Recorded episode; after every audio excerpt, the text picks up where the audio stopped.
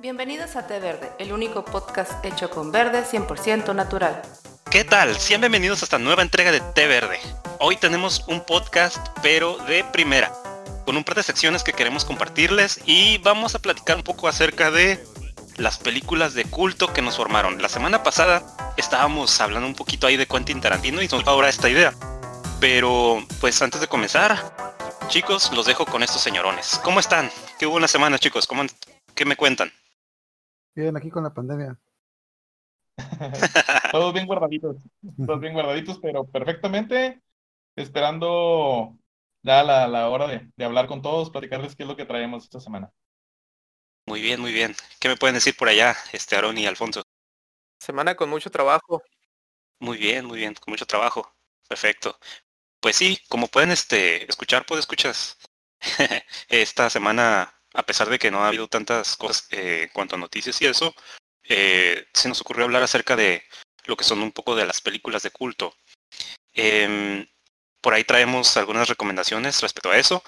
Y por otra parte, eh, como les decía hace ratito, estamos estrenando un par de secciones que esperamos de, bueno, esperamos que sea de su agrado, perdón. Em, ¿Y qué les parece si vamos comenzando con nuestra primer eh, nuestra primera parte del podcast. ¿Cómo ven, chicos? Va que va. Okay. Perfecto, vamos a ver. Ok, primero que nada, Davo, ¿nos puedes decir qué es una película de culto?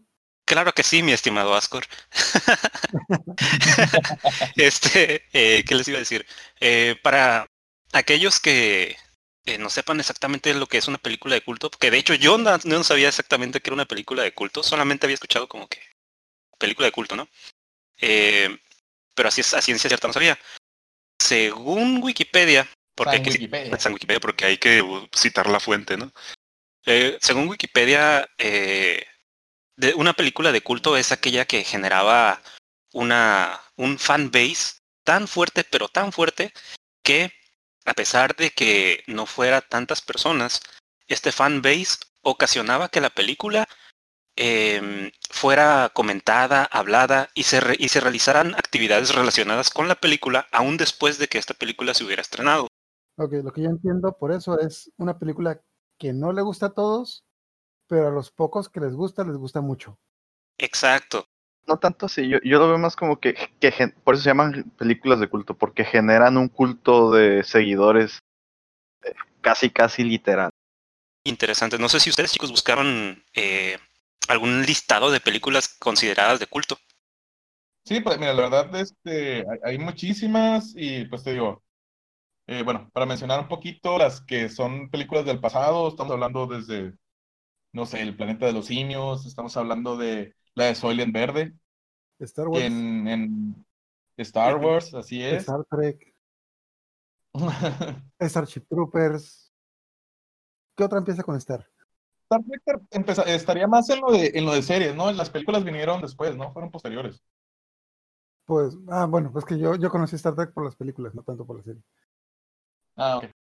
Este, sí, eh, ah, y una cosa también muy, muy este, interesante que vi por ahí, porque les digo, yo desconocía totalmente la definición de películas de culto, era que estas películas no necesariamente son nuevas y también no necesariamente se convierten en culto de manera inmediata, sino que muchas de ellas pasa un tiempo y después se convierten en películas de culto.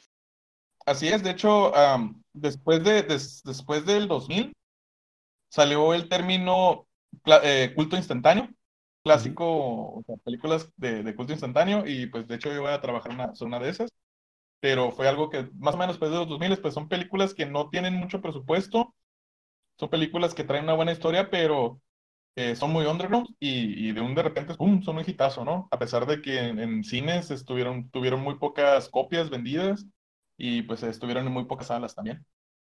De hecho, una que es, me, me, me recuerda mucho recientemente fue la película de Scott Pilgrim, que nadie, nadie vio la película en el cine. De hecho, creo que en el cine de Estados Unidos estuvo como tres semanas y la quitaron pero cuando salió en DVD o cuando se filtró en internet, todo el mundo lo estaba viendo.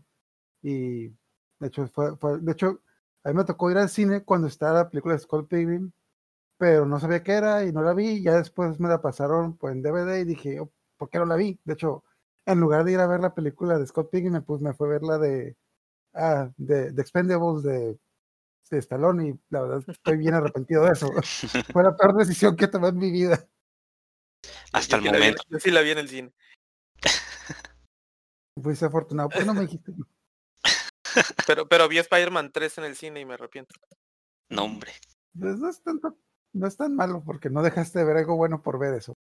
Deberíamos después, o sea, como un tema posterior, deberíamos de verlo de qué tanto han influido las producciones o los productores de las películas en las mismas películas, ¿no? La es un caso pe- súper peleado que trae este Kevin Smith con la Warner Brothers y todo eso. También sería un. Pero yo digo que es un tema bastante extenso en el que creo que le- nos podemos enfocar en un bloque en eso, completo. Películas que no fueron, o sea, que, que son gracias a los productores, ¿no? Y ahí viene la, la, la araña gigante de la Warner Brothers y todo ese tipo de Ah, cosas. películas arruinadas por los productores. Exactamente. Ajá, o sea, películas que no fueron lo que debían de ser gracias a los productores. Cuatro Fantásticos, Superman, Todas las de X-Men. Me acordé que la, la semana, la semana pasada que vimos lo de cine mexicano les envié pues varios documentos que mostraban varios problemas del cine mexicano y algo que encontré es que, bueno, especialmente en el cine mexicano hay un gran, gran bronca pero machín entre los, direc- los directores y los guionistas. Los dos están peleados por ver quién es el más chilo de la película. Tanto los guionistas dicen que los directores no, quita, eh, no saben poner y quitar cosas en el guion, que y los directores, bueno, los guionistas están peleados con los directores no saben qué, qué poner o quitar, y los directores están peleados con que los guionistas a huevo quieren poner lo que ellos quieren poner. Y Chale, es una guerra de no, no acabar. Qué mala onda porque la neta lo que está pagando es el público. Sí, digo, yo me pongo en el lugar de los, de los, de los guionistas, obviamente. O sea, tú tienes que, o sea, tú eres el, encargado de hacer que la película se aterrice, que todos los diálogos, que todas las escenas, este, compaginen. Y la verdad, el, el, el, director trae su visión, él trae su visión, trae su, este, su forma de ver las cosas, pero el guionista es el que los tiene que, los tiene que aterrizar, tanto con presupuesto, recursos y todo eso. Pues, o sea, yo me pongo de lado del guionista, hay veces que sí, los, los, los directores ellos se van, ¿no? O sea, se van y pueden pensar una cosa, pues, pero ya al momento con lo que tienes, pues tienes que hacer otra. ujú, Aunque también hay directores que tienen visiones muy, muy, muy buenas, pero a veces este, se salen, salen unas cosas que, pues, dices, ah, canijo, ¿qué onda? No puedo pensar. no, o sea, cada, cada idea, todo eso, cada, cada persona tiene, o sea, la- la- las ideas son como el, como el trasero, ¿no? Todos tenemos uno y, cada quien sabe cómo lo, cómo lo, cómo lo cuida, ¿no? Este, así que, pues, digo, yo me pongo en ese lado, pero no sé ustedes. Y también, pero también, precisamente por eso se hace la, la distinción en los créditos de, de- del guionista y el director. Eh, porque lo que se está presentando en la película realmente es la interpretación de, del director que tuvo sobre el guion. Por eso se hace la distinción, ¿no? Entonces, hasta cierto punto está bien que los directores también quieran proteger su visión. Ajá, Sí, sí, pero es bueno, es que ahorita lo que estábamos mencionando es el problema, bueno, yo lo, lo, que me refería es el problema dentro del cine mexicano. Bueno, es lo que yo investigué, dentro del cine mexicano el principal problema que surge con esto es de que el guionista hace el guion, se lo pasa al director y tienen como que este bloqueo de que, ah, ya el guion, gracias, vete, y no lo quieren en el set.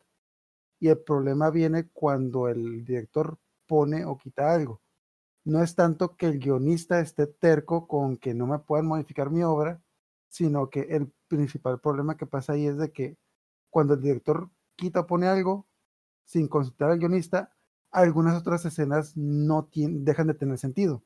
Y precisamente por eso se llama su interpretación.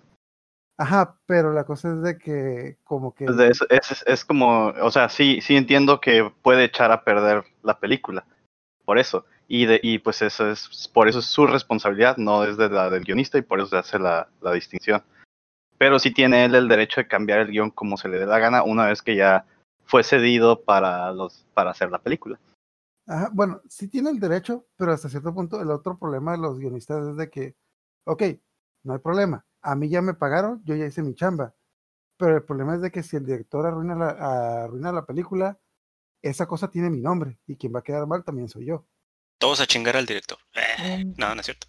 O sea, ese, ese era un ejemplo, ese era un ejemplo que vi esta semana. O sea, puede ser en ambos bandos. A veces la mete la pata a uno, mete la pata a otro. O los pero dos. Lo que yo entiendo es de que se tienen que poner de acuerdo. O sea, se tienen, tienen que estar de acuerdo.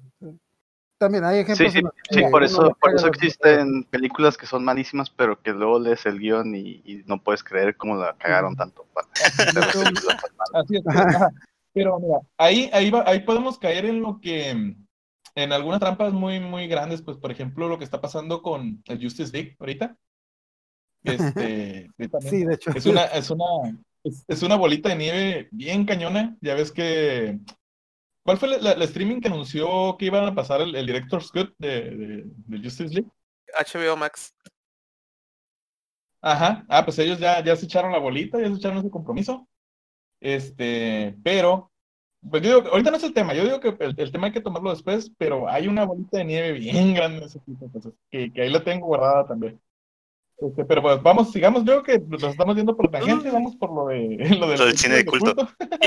No te preocupes, lo, lo quitamos en la edición. imagínense para la próxima semana cómo va a estar entonces la, la plática de los Va a estar bueno, directores. va a estar bueno. Y Agarren su, agarren su bando. Eh, no, es cierto. No, no se trata de. ¿Cómo se llama? Cine de culto. ¿Quién iba a empezar? Este. A ver, para cine de culto. Tenemos por ahí la participación de Alfonso. Dale, Alfonso. Ok, yo les traigo una película que miré y que no recuerdo si la vi en la prepa o la vi en la universidad, pero se llama Pi. Este es, Ah, es un, es un thriller psicológico eh, que salió en el 98. Y el, este, el- no conocía al director, y luego, y ahora que Disculpa que te interrumpa, pero creo que en, en América se conoció como Pi, el orden del caos. Así Ah, sí, sí, sí, sí, igual, le, le pusieron ese subtítulo ahí a la traducción. Largo. Ajá, sí, clásico, ¿no? El Pi y, y sus flamantes aventuras de la onda vital. Pero bueno, A todo gas. Bueno, es una, es una película de 1998, el director, lo investigué, se llama Darren Aronofsky y resulta que es el mismo de Black Swan, Requiem for a Dream, The Fountain, Mother, no sé si ya vieron todas esas películas que están medias es. Sí, todos nos Entonces, ahora que descubrí quién era el director, dije, ah, pues hace sentido, ¿no? Bueno, ¿de qué se trata esta película? Básicamente es un matemático, se llama Max, que está obsesionado con, con encontrar un, patrón en los números que le ayuden a predecir la, la- bolsa de valores. Este señor pues, está, en, su departamento, está encerrado, él vive aislado, tiene miedo a convivir con la gente, tiene un chorro de computadoras así armadas a él por él mismo, tiene ahí computadoras viejitas, tiene monitores monocromáticos y así bien locochón, ¿no? El señor es, pues como le digo, está obsesionado con, con encontrar eh, este, este patrón en los números, pero aparte, pues él tiene, tiene aparte de tener sus- pedos de aislamiento, también está enfermo, entonces tiene ahí ataques, tiene paranoia, está locochón todo lo que pasa por su cabeza y en algún momento dices, tal vez lo que está viviendo lo está viviendo nada más en su mente y realmente no, no es cierto, ¿no? Entonces, como se va desenvolviendo, desenvolviendo, perdón, la trama, pues te vas dando cuenta de muchas cosas que posiblemente no estén pasando. Aquí lo interesante es cuando conoce a un, a un judío que le comenta que pues él también es, estudia números, no es un matemático, pero estudia números junto con una especie de, grupito, estudian una onda que se llama el Torah y también investigué qué era exactamente y según Wikipedia, citando a la fuente, pues es el, es el texto que contiene la ley y el patrimonio del pueblo judío, ¿no? Este básicamente es donde dice cómo está fundamentado el judaísmo. Este señor lo que le dice es, pues fíjate que las, las palabras eh, tienen un número, ¿no? Una especie de código y si tú haces combinaciones te dan una nueva palabra y te das cuenta que tiene el mismo significado, ¿no? Por ahí pone un ejemplo donde dice, no, pues el, el padre es tal y madre es tal y si lo sumas te da otra combinación y resulta que ese es niño, ¿no? Entonces todo, todo tiene ahí como que una relación y este camarada, Max, pues primero como que bien desconfiado, pero después, ah, caray, como que si hay algo por ahí, ¿no? Y luego lo asocia con la serie de Fibonacci, pone acá a pensar y todo el rollo, saca un algoritmo, pues lo echa a andar, ¿no? En sus computadoras y pasa algo bien curioso. Digo, ya para no caer tanto en el spoiler, básicamente la computadora se fríe pero resulta que por unos instantes cobra conciencia, ¿no? Entonces, de eso se trata la película, la trama, les digo, está algo, es un, es un trama psicológico, está enredosa, está bien bizarra la película, está filmada en blanco y negro. Este, ¿qué opinan? ¿Qué les interesa verla? Pues yo no la he visto, escuché de ella, de hecho me tocó escuchar de ella cuando estaba en el cine, creo que tenía como 10 años, no sé. Lo único que estoy, que sí, que sí me quedó muy grabado es de que es de Darren Aronofsky. Yo lo conozco nomás por la película de Requiem por un sueño. Bueno, tiene otras películas que están interesantes, pero la que más me ha gustado es de Requiem por un sueño, que sí me encantó y está muy buena. Y nunca la nunca vi la de Pi porque creo que también el nombre en español no le ayudó mucho de que pues no tiene películas muy muy buenas de las que nadie se acuerda. Eh, por eso porque todos hemos visto sus películas, por ejemplo, The Wrestlers también es de él. ah, sí, esa también es buena. Ajá, Black Swan. Eh, eh, sí, pues es un directorzazo. Este, sí, yo me acuerdo de haberla visto, eh, bueno, o que hablábamos de ella cuando estábamos este, en la escuela. Sí, entonces fue la prepa. Eh, y ya, ajá, y ya también cuando tuve que, tuve que, pues también estudiar la filmografía de Aronofsky, pues ahí me la volví a topar, ¿no? Que creo que, si si no mal recuerdo, no tengo el dato aquí, pero si no mal recuerdo, creo que fue su ópera prima de ti. Oh, lo, más probable es que sí. Este, de hecho, a mí también, yo la, esa película yo llegué por ella por un camarada que estaba estudiando este, física, estaba estudiando físico matemático allá en Ensenada, de hecho. Este, en ese entonces, pues estaba súper obsesionado, ¿no? El camarada con los, con los, con los números, este, Carlos Navarro, si me está escuchando, un saludo.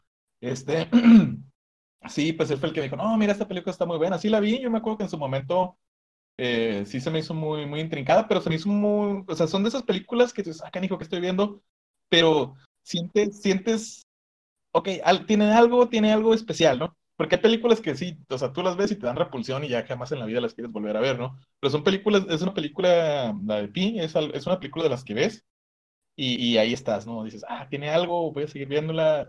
Eso, eso fue, bueno, por lo menos con esta película es mi experiencia de, de Aronofsky. La, la última película que acabo de ver fue la de, la de Madre. Este, se me hizo muy buena, pero pues igual también muy metafórica. Este, ¿La de quién? La de Madre, se llama. Se llama Madre, sale esta chica, la de Juegos del Hambre, ¿cómo se llama? Uh, Everdeen. no, no, pero no, no el personaje. Jennifer Lawrence, Jennifer Lawrence, Jennifer Lawrence. Ella, ella es la, la protagonista sí tiene muchas metáforas, tiene muchas cosas. Más o menos, eh, yo como a los, a los 20 minutos de la película dije, ah, ¿qué está pasando? Pero ya a la mitad dije, ah, pues creo que va, por, este lado. Y, y, yo creo que esa película es tentativa para, para, para título de película de culto, ¿eh?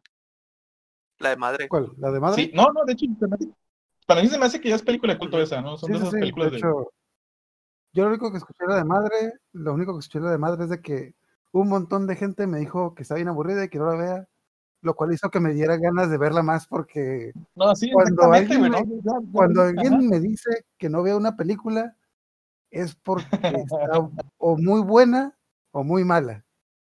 Y si está muy mala, a los cinco minutos me voy a dar cuenta de eso.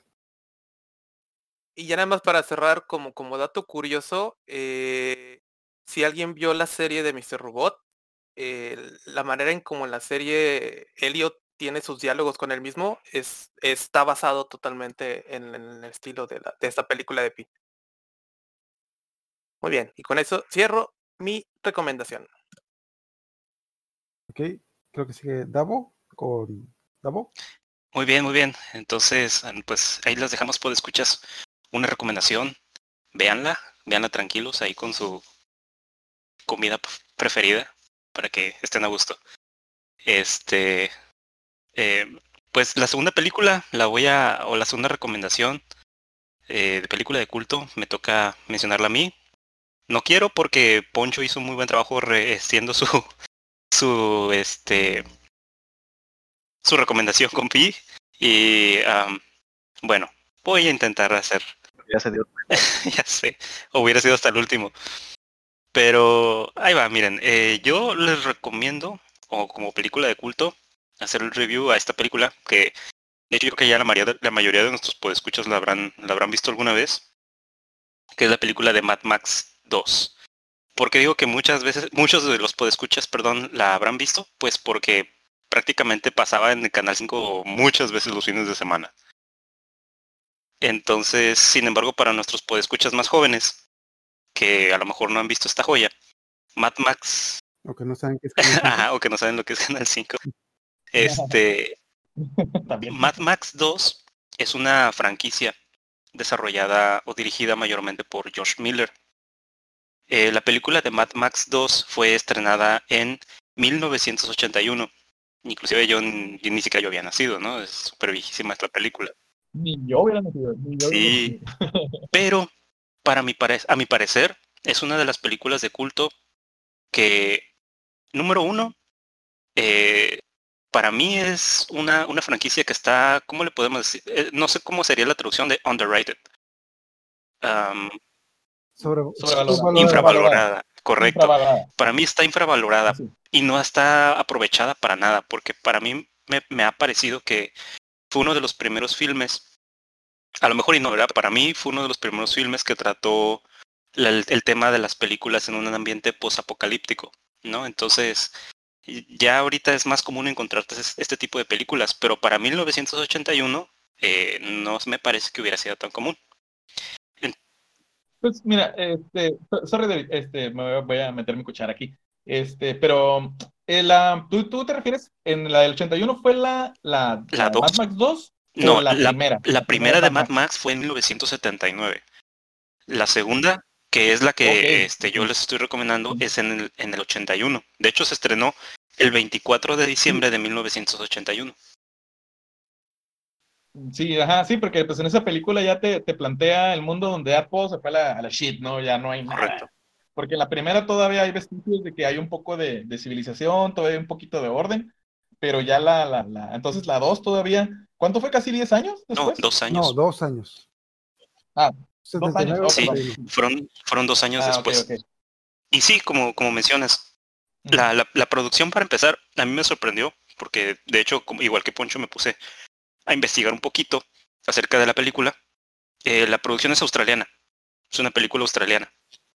Y fue protagonizada, pues ya saben, por Mel Gibson, que en aquel entonces Mel Gibson era nadie. O sea... ¿De acuerdo? ¿Está de acuerdo? Sí. Este, y bueno, la película prácticamente podemos decir que la, historia es esto, para los que no la han visto, no quiero spoilerar mucho, pero narra eh, el escape de una, o el, o el, tratar de escapar de una comunidad, la cual este, se encuentra rodeada eh, en un tipo como de fuerte, en este mundo pues apocalíptico, en donde debido a la escasez del combustible, eh, existen pandillas que tratan de apoderarse de los pocos lugares donde todavía hay gasolina. Entonces hay una pandilla por ahí que está eh, tratando de apoderarse de la gasolina que tiene este grupo, esta comunidad, y al mismo tiempo esta comunidad, como les comentaba, trata de huir, trata de irse de ahí y de encontrar este otro lugar. Em, en, la, historia, pues este, me parece un muy, ¿cómo poder decirlo? Muy sencillita, pero a la vez me parece que da, da, bastante, da, da, mucho. Y eh, nuestro protagonista principal, que es Mad Max, eh, cuyo nombre, fíjense, yo no me lo sabía, pero es Max Rokatansky. Rokatansky, sí, Max Rokatansky. Eh, llega a esta comunidad, sí, llega a esta comunidad para ayudar a estos colonos a escapar. Básicamente no llegó a ayudarlos, sino que llegó por aras del destino y termina ayudándolos a escapar. Este, esta película, yo se la recomiendo mucho, es muy entretenida si no la han visto, porque sobre todo tiene, eh, me parece, eh, muchas escenas relacionadas con, eh, ¿cómo podemos decirlo? son escenas rodadas en donde podemos observar accidentes de autos y choques y cosas así, pero que son realizadas eh, en verdad. O sea, no hay para nada CGI. Inclusive en la versión más nueva, o la entrega más nueva que, tuvo Mad Max hace un par de años, la, la de la de, la de Fury Road. Exacto. Este, pues en esta, en esta, ¿cómo se llama? en este tipo de películas las, los stunts o digamos las, las escenas de peligro realmente se grabaron. Entonces, este, para mí eh, eso le da como que un plus a la, a la película. Y bueno, eh, no quiero spoilerarles más y, y- y, este, lo que sí quiero comentarles es un par de datos curiosos que encontré respecto a la película. Por ejemplo, eh, fue una de las, de las películas, o me- o mejor dicho, esta película fue una de las fuentes de inspiración para un manga llamado Hokuto no Ken de Tetsuo Hara, otro que se llama Desert Punk y uno que se llama Bu Buronson, perdón, Buronson. No, este, no sé la, la, la pronunciación. Eh, uh, este, Ascor, Ascor es el que nos. Ascor es el que nos puede ayudar. Imagino que él es, él es el. Ah, el- El, el- manga que primero, que es Feast of the No, Nostra, no con sé. De hecho, es, bueno, ese anime es muy, es muy popular en Estados Unidos porque, eh, los- bueno, no sé cómo decirlo en español, pero está la típica frase del el personaje principal tiene una técnica que toca al oponente y se muere cinco segundos después y tiene la, la típica frase de decir no te no me voy a molestar en hablar por, contigo porque ya estás muerto. Ah, ok, ok. Omae wa mo shinderu. Ajá, sí, eso. Ándale. sí, súper. Creo que ya todos, todos lo conocemos por el meme, ¿no? Toda esa serie. Ah, pero es, es esa entonces. Ah, Bueno. ok. ¿Cómo, cómo, le, ¿Cómo se llama la, la, la táctica, la técnica esa? La, la estrella de los cinco picos, no sé cómo se llama, ¿no? Algo así como lo, lo ponen. ¿no? No me acuerdo, pero si ves al personaje, es ese güey es Mad Max. Pero hecho- hecho anime. Pues sí. Sí, ¿no? Con la, con, con la hombrera y el traje acá roto y todo ese rollo. O- Ajá. o- sí, exactamente. Ah, yo no sabía que era ese. ¿eh? O- otra de las curiosidades también que, que encontré fue que, no sé si se acuerdan, si ustedes ya vieron la película, es- este, yo creo que me imagino que sí. Este, el, el villano de la película, Mm. Humungus, fue interpretado por Kjell Nilsson. Ni- y y ¿qué, qué tiene de curioso esto? Que fue Mr. Suecia.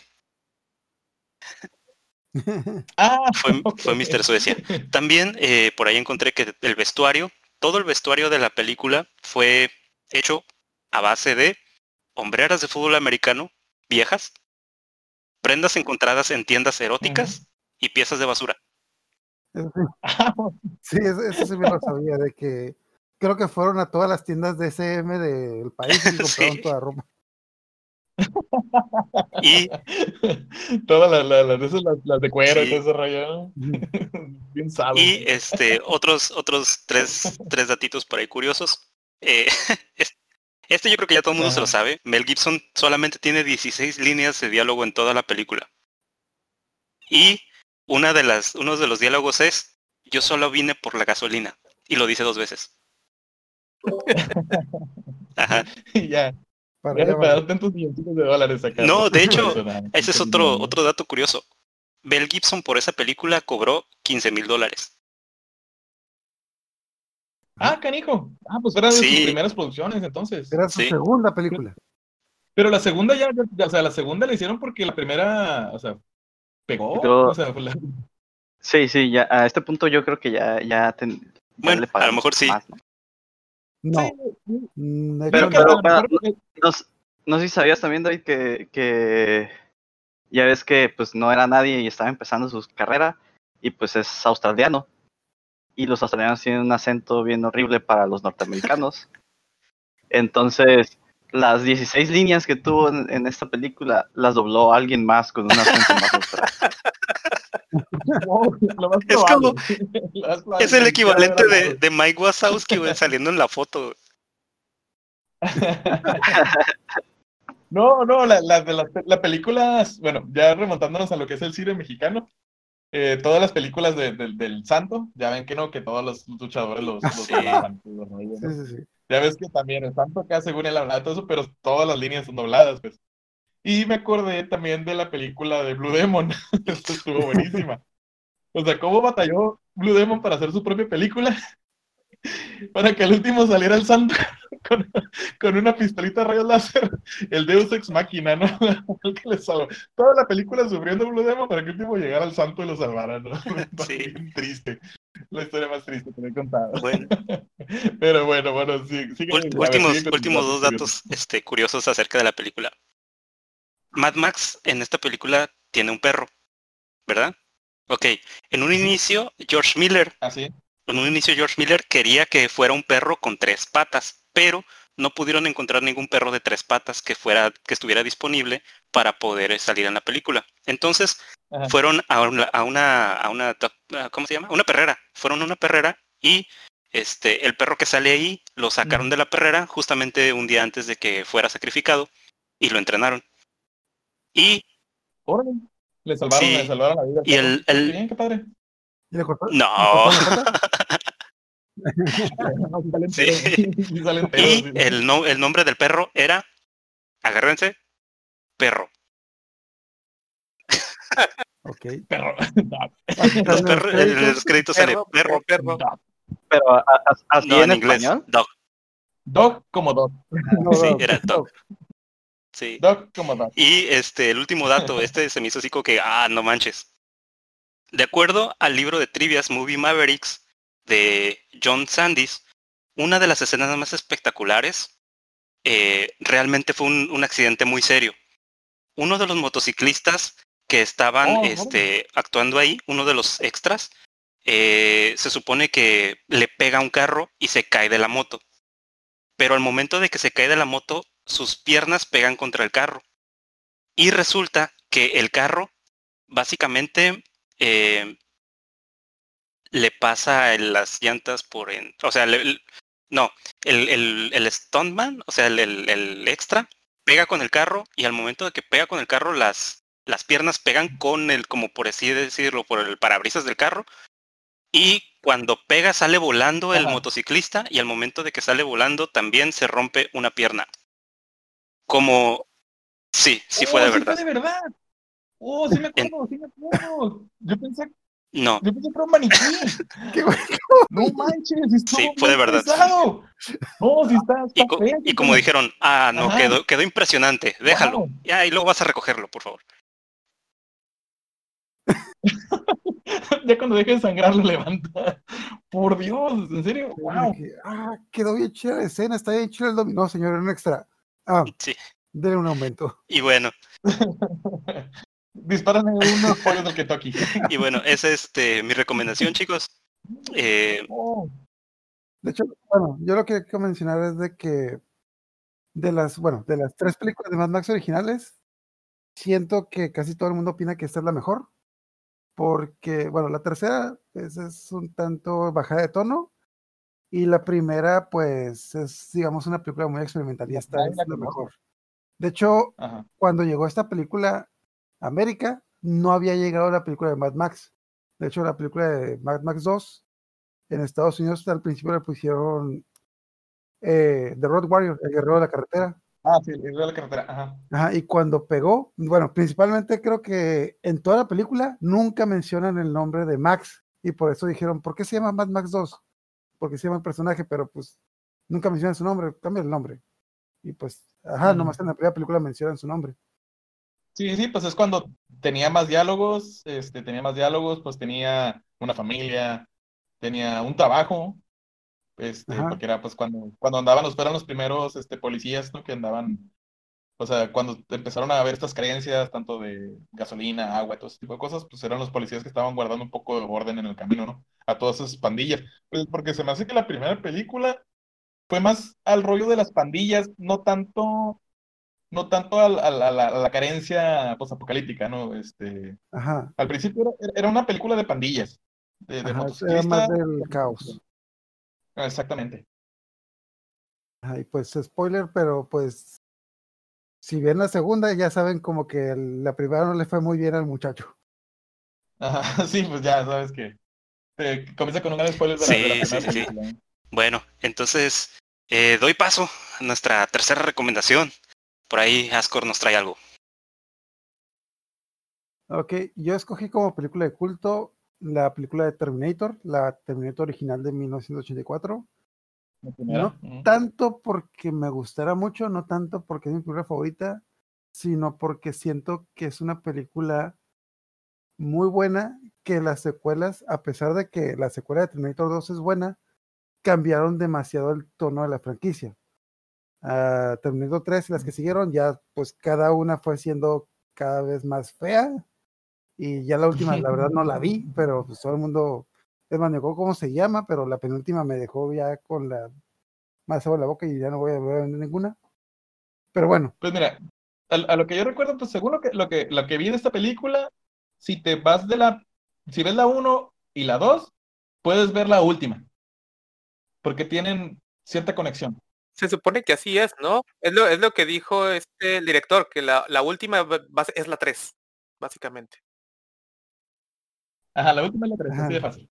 Mira, una vez vi la línea de tiempo de las películas y la verdad, mm, básicamente la penúltima la dejaron fuera, pero no importa.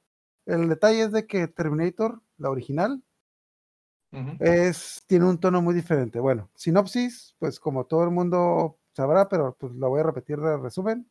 Un robot del Dale. futuro viaja al pasado para asesinar a una mujer. Al mismo tiempo, Kyle Reese, un soldado del futuro, también viaja al pasado para rescatarla. Se nos explica que en el futuro la humanidad está en guerra contra las máquinas y el hijo de la mujer que, eh, que quieres matar o salvar, Sarah Connor, va a ser el que en el futuro va a liderar la guerra contra las máquinas que es una guerra que no ha terminado, está en proceso. Ok, las cosas importantes del tono de esta película es que es un tono muy diferente a las secuelas porque en casi todas las secuelas la trama es impedir el día del juicio, impedir que las, que las máquinas dominen el mundo. Pero en esta, en esta película eh, ese, no, ese no es el sentido. Ok, el tono de esta película se basa en sobrevivir, básicamente tratar de impedir mm, que el robot asesine a la mujer. Damos por sentado que el futuro ya está, está horrible, el futuro va a ser feo, simplemente lo que queremos hacer es que el futuro que sigue después de eso esté un poco mejor. El futuro pinta feo, no hay nada que podamos hacer para cambiarlo, solo sobrevivir. Otro punto importante de esta película que también es el contraste entre el héroe y el villano. Mientras Terminator eh, llega al presente sin ningún rasguño, e inmediatamente consigue ropa, armas, un vehículo e inmediatamente empieza a asesinar gente.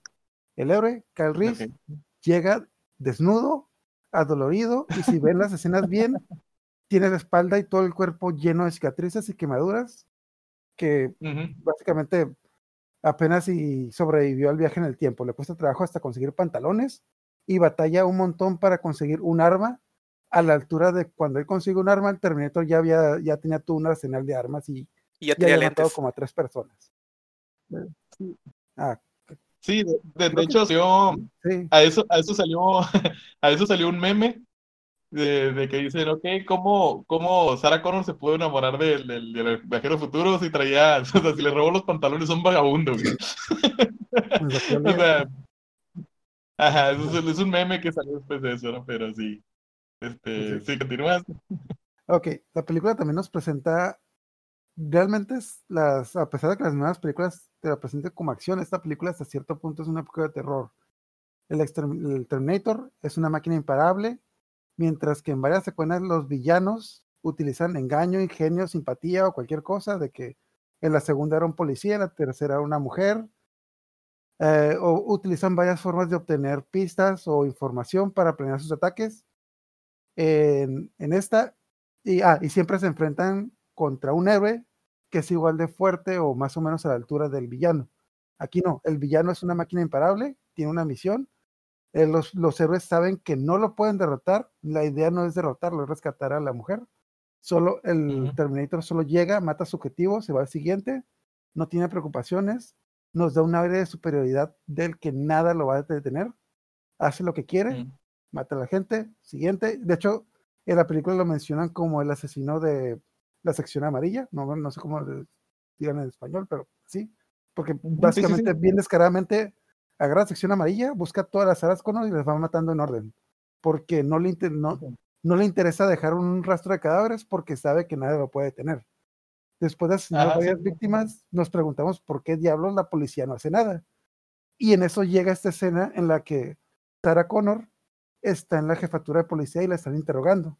Entonces nos da esta sensación de seguridad de que está este edificio lleno de policías y no hay nada que pueda salir mal, porque no, no, está lleno de hombres, en un edificio lleno de hombres armados. Entonces, llega el exterminador, que supuestamente no puede alcanzarla. Eh, y obviamente está, sí, bueno, supongo que todo el mundo la ha visto, culmina en una escena en la que el Terminator mata a todos los policías de la, de la jefatura. O sea, con Así toda la tranquilidad del mundo, nos colocan, básicamente la película nos coloca en un lugar seguro, haciéndonos pensar que nada puede salir mal, pero simplemente llega y mata a la policía.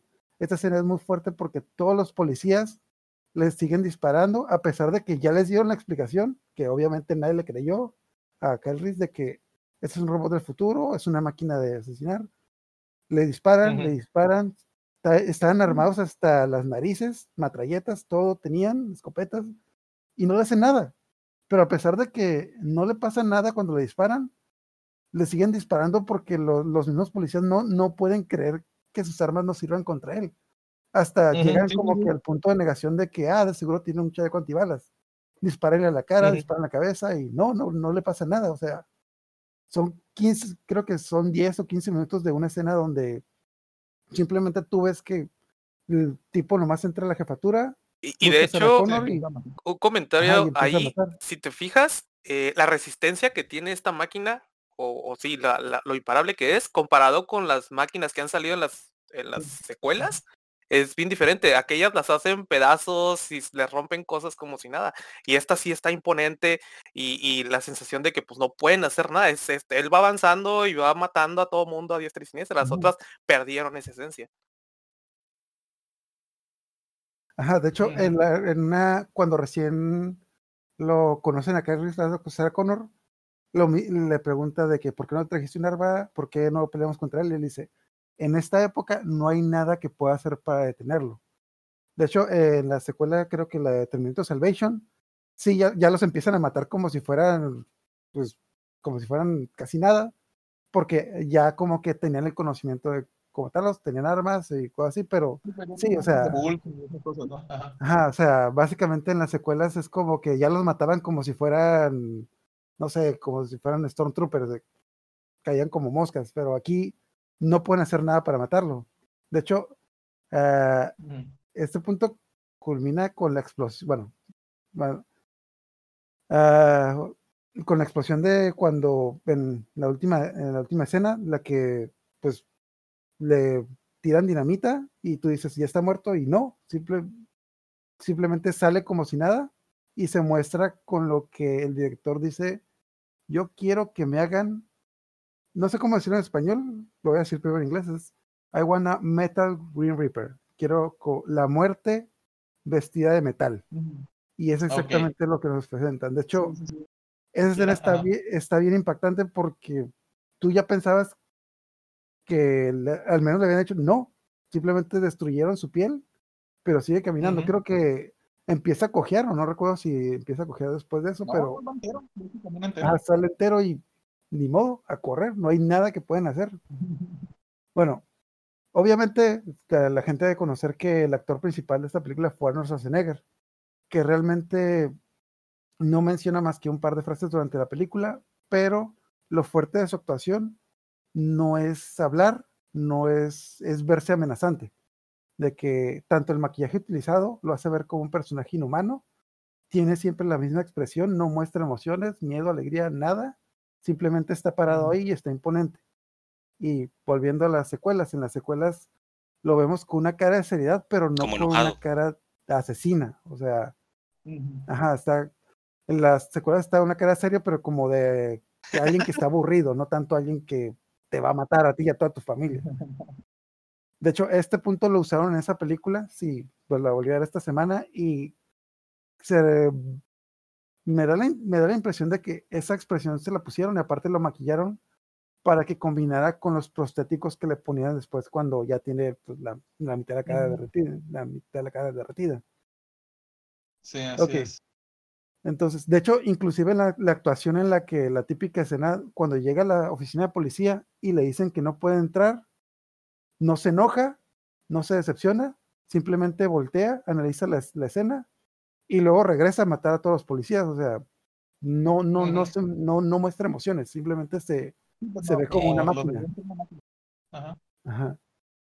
Algo Wow. que, que- ajá, que es algo que cambiaron mucho más en en todas las películas. En la segunda sonríe, te dice chistes. En la tercera dice vista, el baby. chiste de la mano, cosas así.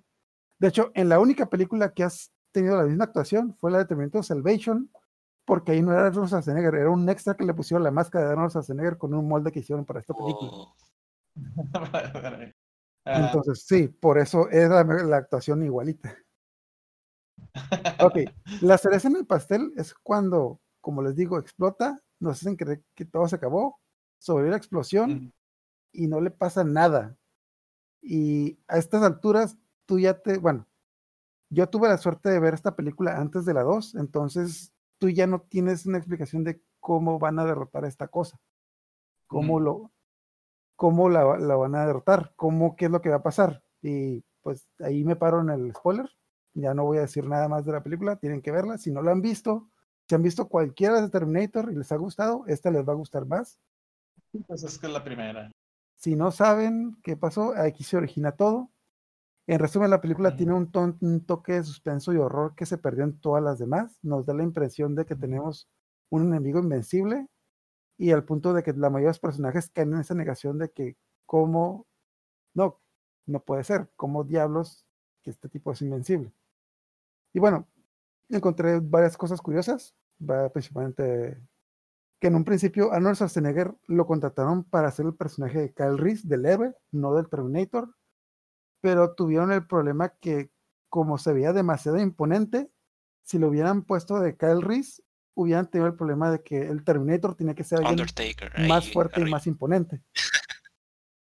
De hecho, los dos candidatos para el Terminator eran Sylvester Stallone y Wow. Mel Gibson. Mel Gibson. Pero a final de cuentas, pero a final de, Wow. Pero a final de cuentas rechazaron el escrito y dijeron, pues mejor tú vas a ser, tú vas a ser el Terminator y contrataron a otro actor que era más, con una con- complexión más delgada y pues más bajito para ver este contraste entre los dos. De hecho, pues en la primera escena se mira la diferencia entre Terminator llega sin ningún rasguño, todo imponente, y el otro llega muriéndose. O sea, Ajá, Ok. Sí, pues de hecho, de hecho ese, ese actor, el que iba a ser a Terminator, eh, al último, pues para no, no sacarlo de la producción, creo que él hace al detective que sale en la misma película. Un, un señor así, ya no, no recuerdo bien su nombre ahorita, no sé si tú lo tengas allá a la mano, Oscar. Este, él, lo, él sale como detective ahí, pero es un señor así que ya se ve mayor, que él, él, él iba a ser el, el, el, el Terminator, pero cuando el director decidió que necesitaban, como tú lo dices, alguien más imponente, alguien que, que, que, que fue, que se viera más, o sea, que imparable, eh, le dijeron, ¿sabes qué? Pues mira, pues tenemos que cortar de, de, de que se hace Terminator, pero no te vamos a sacar de la película. Este, deja, no sé si tengas ese dato. era- no, no recuerdo cuál, no, no tengo ese dato, era el comisionado, el que era... Sí, Sí, el era un detective, un señor así ¿El que era afroamericano o el otro? bueno, el otro, el otro, sí, tiene cara como de inglés. Sí, sí, no, no, la verdad no, no me acuerdo. Es que sí, la verdad sí tienen un rol muy menor en la película, nomás llegan y... Como Sí, ¿no? exactamente. pero De hecho, ese papel se lo dieron para no sacarlo de la película. Para no sacarlo porque pues, dijeron, ¿sabes qué? Necesitamos a alguien que, que, que imponga más. Mm. Necesitamos una, un- una, una masa, necesitamos una muele que vaya caminando ahí. Otra cosa curiosa, y esta está que no envejeció bien, fue que otra de, una de las personas que tenían contempladas para hacer el papel del Terminator era O.J. Simpson. Pero James Cameron lo Oh. rechazó porque en sus palabras dijo, ese tipo no parece un asesino. Deténme la cerveza. Deténme la cerveza. Ok. Supongo que saben quién es O.J. Simpson, ¿no? Sí, así es. Pero se- según yo, en ese entonces O.J. Simpson hacía mucho cine de comedia. Yo creo que por eso no lo debe haber, no lo debe haber eh, contemplado. Porque era, era jugador, ¿no? Era jugador de fútbol americano, pero también hacía películas de, de- de comedia. Ajá, pero, Era, creo que ca- que cayó en lo, en lo que hace La Roca ahorita. ok, pero la cosa es de que, bueno, no sé, pero la frase no envejeció muy bien, que digamos, por obvias razones. Ni modo. Quiso, quiso, quiso probar lo, lo contrario. Pero Wow. bueno. Ese tipo, ¿no? bueno, entonces esa es mi reseña. La verdad, es una película de culto, pues so- todo el mundo, estoy seguro que a estas alturas todo el mundo ha visto alguna película de Terminator. pero la Ujú. original sí tiene, sí tiene ese tono diferente a todas las demás. O sea, todas las demás Sí, siempre sí, es, sí. hay que salvar el futuro, y en esta simplemente el futuro está arruinado, no lo podemos salvar, solo podemos hacer que sea menos feo. Ujú. Ok, Así con es. eso, con eso termino. ¿Algún comentario antes de pasar a la siguiente recomendación? Todo bien. No, muy completo, bastante bueno. Ok, entonces, Aaron, ¿cuál es tu película? Va. Eh, pues solamente cuando, cuando me piden como recomendar alguna película de, de culto, trato como de, de buscar alguna opción más, no tan conocida, más underground, como estaban diciendo. Eh, y más o menos eh, quise buscar algo así, pero a final de cuentas eh, me fui totalmente por algo que me iba a gustar más a mí eh, investigar que, que algo más para recomendar, ¿no? Entonces hice un poco de trampa en ese sentido. Bás- Básicamente es la, la- la idea del cine de culto, ¿no? Esa es la idea del cine de culto, pues de que es muy personal y, y pues no necesariamente tiene que. ¿no? Pero, pues. Pues sí, de hecho. De hecho. Este, eh, pues este, yo les traigo The Big Lebowski. Eh, es eh, una película de 1998. Eh, es, es una película que mucha gente cuando la ve por primera vez le da la impresión de que realmente no se trata de nada. Eh, porque sí está muy así como eh, de primera impresión el, el estilo que manejan los hermanos Cohen ah, pues bueno, es, está muy atado al, tipo de película que es, que es una comedia, una comedia oscura, una comedia negra, pero no en el sentido de que, de que la comedia, de que los chistes vayan a ser como ofensivos o ese tipo de cosas, sino, sino que, que es comedia atada a un estilo de cine que es el, el cine noir, eh, que es este, este cine del detective, el clásico detective fumando detr- en su oficina detrás de la, de la máquina de escribir, que recibe la, la llamada de la señora desesperada que no sabe si su marido la está engañando, ¿no? Eh, entonces, eh, esta película es, es algo así, eh, es, un, es un embrollo de, de crimen, y el protagonista es, este, es The Dude. Esta película es protagonizada por, por Jeff Bridges. The Dude es el personaje principal de la serie y está siendo una película de culto, una de las más grandes películas de culto. Literalmente, este, inspiró una religión, un culto eh, eh, oficial y, hay, que tiene como 220 mil miembros ordenados desde el 2005, ¿no? Eh, bueno, pero continuando a lo que se trata la película, entonces tenemos a The Dude, que The Dude es un per- personaje muy muy muy zen, muy eh, muy hippie, ¿no? Este muy relajado, no se toma la vida en serio, no tiene trabajo, eh, se la pasa fumando mota y jugando boliche. Eh, y un día se, se llega a su casa después de un juego de boliche y unos tipos este entran a su casa y le, le empiezan a meter una putiza y a pedirle una feria y, y él no sabe ni qué pedo, ¿no? Entonces ya le, le, le, le, este, ¿cómo se dice? No, le explica, ¿no? Que es dinero de no sé quién diablos y no sé qué, ¿no? Ta- Total que el vato ya lo, lo dejan ir y al final resulta que, que al, el güey se llama Jeffrey Lebowski. Eh, que al güey que estaban buscando los, los matones también se llama Jeffrey Lebowski, pero es un millonario de, de Hollywood, ¿no? Eh, y de ahí, de ahí empieza la, el, el embrollo, porque este güey, eh, en, en este incidente, uno de los, de los, de los matones se mea en su, en su alfombra, que te- en una alfombra que tenía ahí en la, en la, en la sala. Y entonces este güey, pues, eh, dice, pues su alfombra, ¿no? Dice, no, no me echaron a perder, se agüita. Y, y quiere que se la reponga, entonces va a buscar al otro Lebowski, al The Big Lebowski, por eso se llama así la, la película. Eh. Simón. Este, y pues el otro güey, pues obviamente no tiene nada que ver, entonces le dice, pues no es mi pedo tu pinche alfombra, ¿no?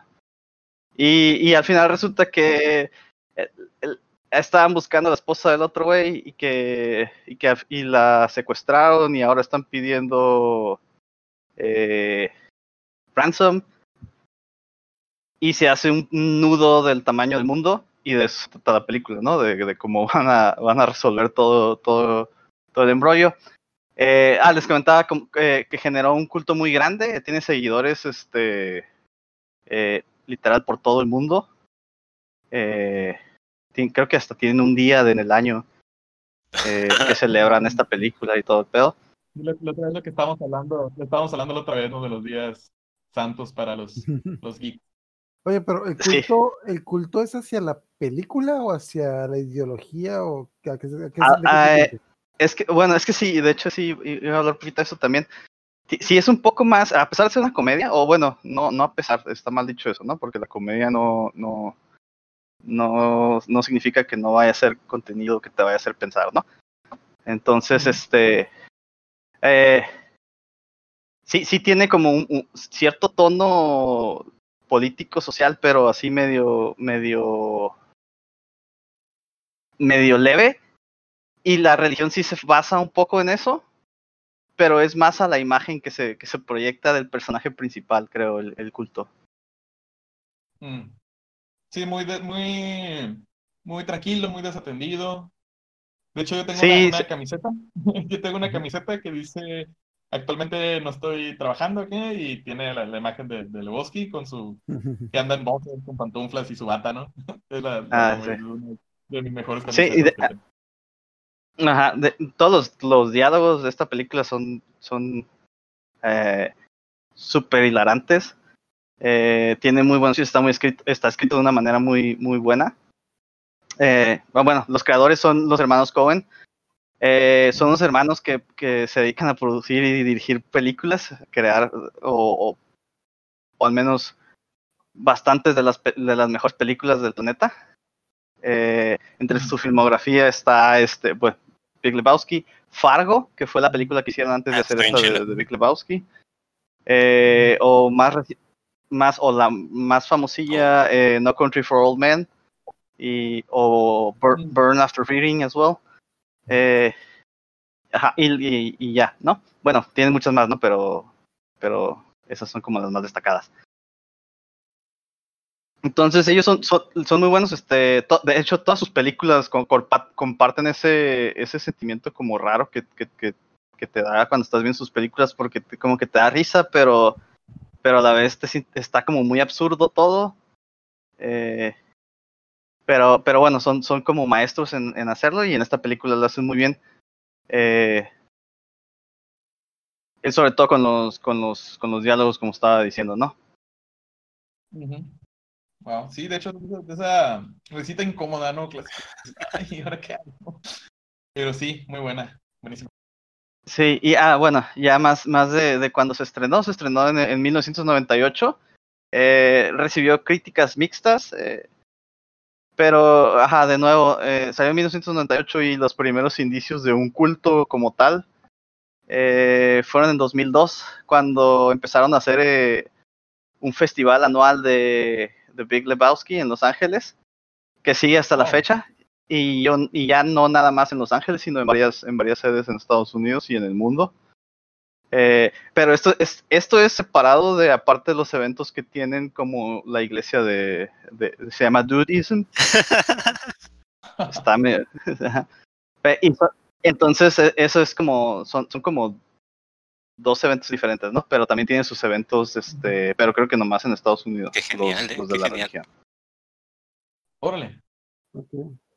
De hecho, bueno, Ah. yo he visto varias películas de los hermanos Cohen y algo que me da que se me hace interesante ellos es de que todas las películas, bueno, a mi parecer, muchas de ellas tienen un tono muy diferente. De hecho, hay algunas que me han gustado mucho. De hecho, la que más me gusta es Burn After Reading. Y hay otras. Que no les he, no he entendido de, no he entendido bien de qué trata porque algo que creo que usan mucho ellos es necesitas siento siento yo que necesitas mucho contexto para entenderlas que hay cosas Escriben no mucho entre, líneas. Tienes que Ajá. poner, tienes que leer mucho y, y- y- y muy a fondo para, para tratar de captar como todo su mensaje. pues, ajá, no no no creo que sea tanto en- que tengas que leer mucho o sea simplemente son conocimientos generales que si tienes los vas a entender pero que si no no hay forma de que entiendas algunos chistes. De hecho la de Burn After Reading hay algunos chistes que no los entendí, pero la amiga con la que fue a verla me explicó algunas situaciones, por ejemplo, de que la chica está, que era una, que era una pediatra y te, y te daban pistas durante la película de, de qué tipo de médico era, pero como que, bueno, necesitas algo de contexto, pero eso no digo que sea malo, sino de que fuera de Estados Unidos es un poco difícil entender estas películas. Mm, Bueno, ajá, yo lo que iba a decir es como lo, que estabas diciendo ahorita, ¿no? Que necesitas el contexto, ¿no?